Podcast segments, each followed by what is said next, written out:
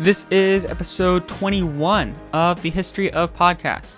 I'm Robert, And I'm Emma, and today we will be talking about the history of bowling. and uh, as always, first we have the egg carton count. Today's egg carton count is it's uh, 25, same as last time, but I think we have one more egg carton on the way, so we're good. Um, you know, it'll it'll be 26 next time. I hope. Yeah, We're- we're, staying above ep- the episode number, so that's We're getting scarily good. close though, which I don't like, but we'll we'll work on improving that. Anyway, my my friend, I, I have a friend named Bruce who has a study hall period. Shout out to Bruce. Bruce, and sometimes uh, during study hall he checks out and goes bowling. Uh, we actually have a bowling alley next door to the school. It's pretty great. He's scored a 202 before. That's that's insane. Yeah. y'all. When I go bowling, I it, it's an accomplishment if I get over hundred. It's pretty sad. I am the expert in uh, the granny bowling.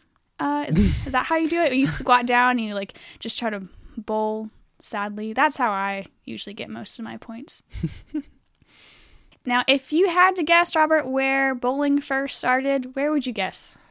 Mmm. Egypt. yeah, obviously, is most things seem to originate in Egypt. Now, Egyptian bowling was less structured than what we know today. There's a hieroglyphic of someone looking, someone royal looking, holding a weighted ball like they're about to roll it. So, I mean, kind of seems like bowling. Archaeologists also found some pins and a hallway that might have served as a bowling alley. So, that's pretty.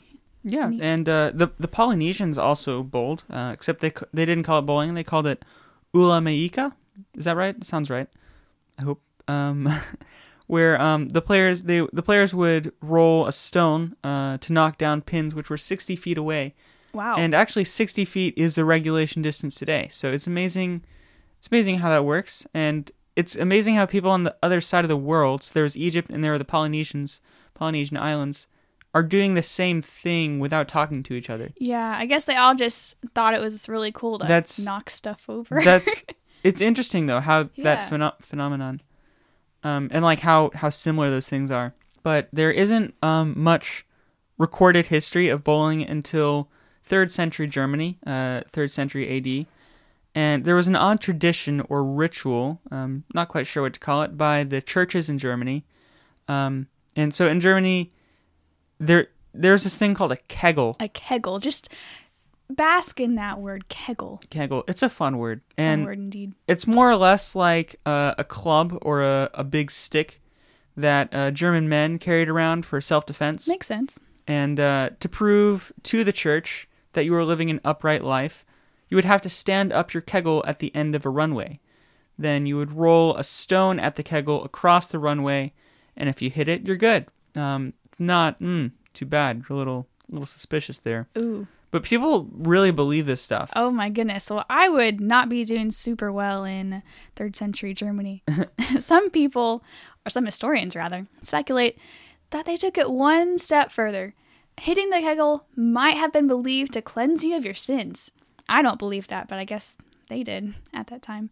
Over time, people just started bowling for fun. It became less of an odd ritual and more of a game, which I get that, support that. and like there's uh i think it went into you know northern europe kind of northern europe kind of stayed in eastern europe uh, bowling did but in a thousand years later in 1366 the first uh, real documented recorded history i guess it's repetitive re- real recorded history of bowling was in uh, so 1366 king henry iii of england outlawed bowling and it was considered a distraction from practicing ar- archery and uh, this might ring a bell from episode number two, Golf, where we mentioned King James II of Scotland, uh, who banned golf because it was a distraction from archery.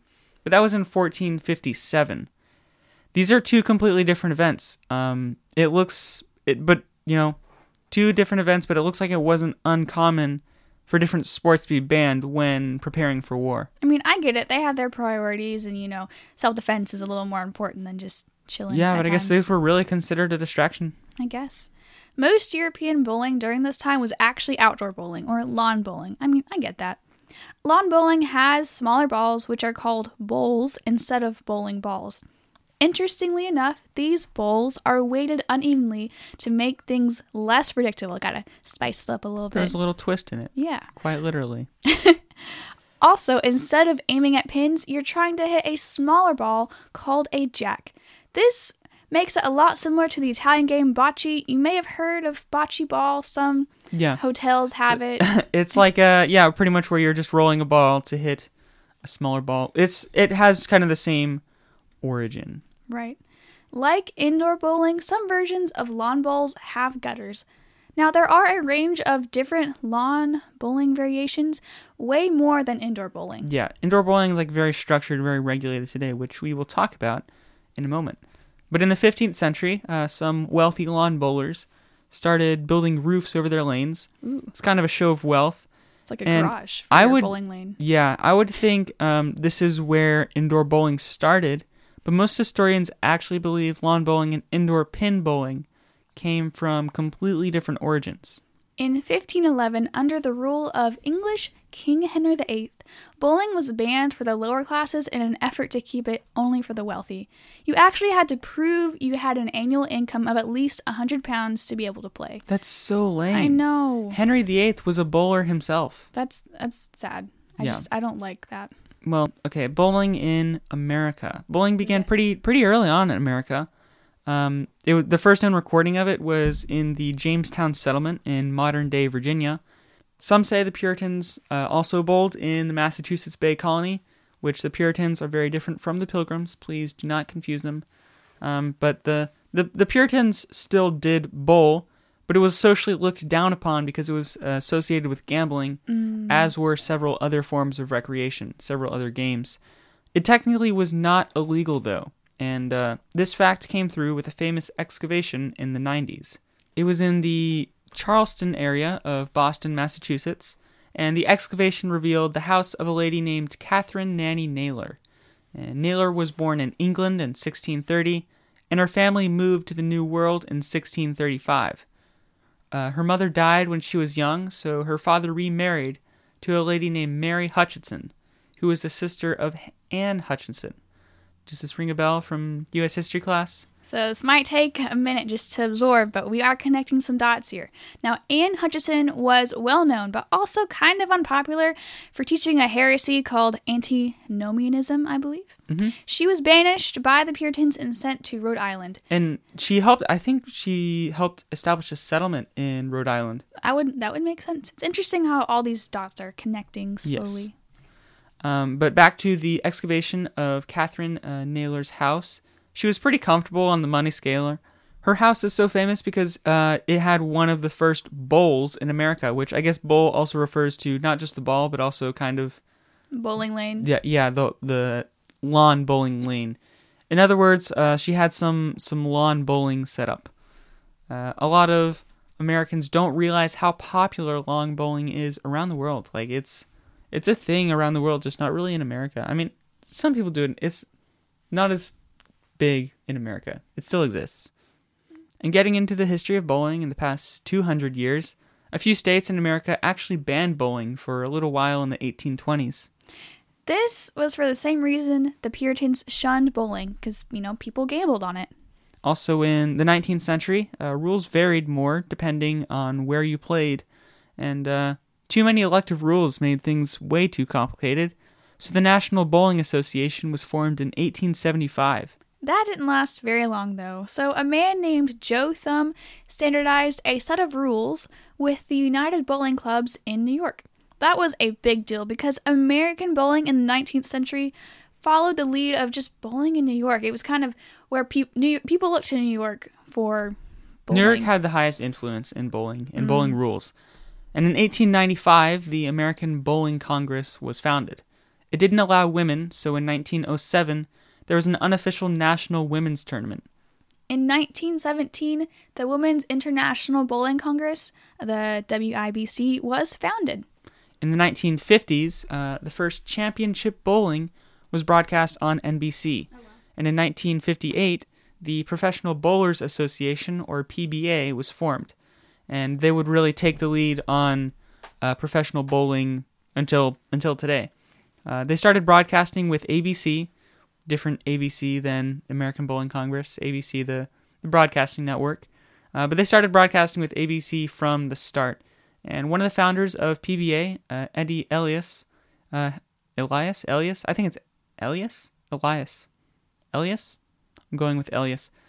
Uh, Eddie Elias helped create the Pro Bowlers Tour, which was a regular on ABC Sports, and it's actually uh, they moved to Fox Sports now, um, and we'll we'll talk about that in just a moment. And uh, in 1971, PBA created the U.S. Open, which is one of their more famous tournaments. In 2000, the PBA was purchased by three entrepreneurs who were all former Microsoft executives. In 2019, just not that long ago, the association changed hands again to Bowlero Corporation in order to promote the media side of things. And uh, the the White House has a bowling lane. Um, in 1947, President Truman was gifted uh, two bowling lanes in the West Wing of the White House for his birthday. That's an awesome birthday present.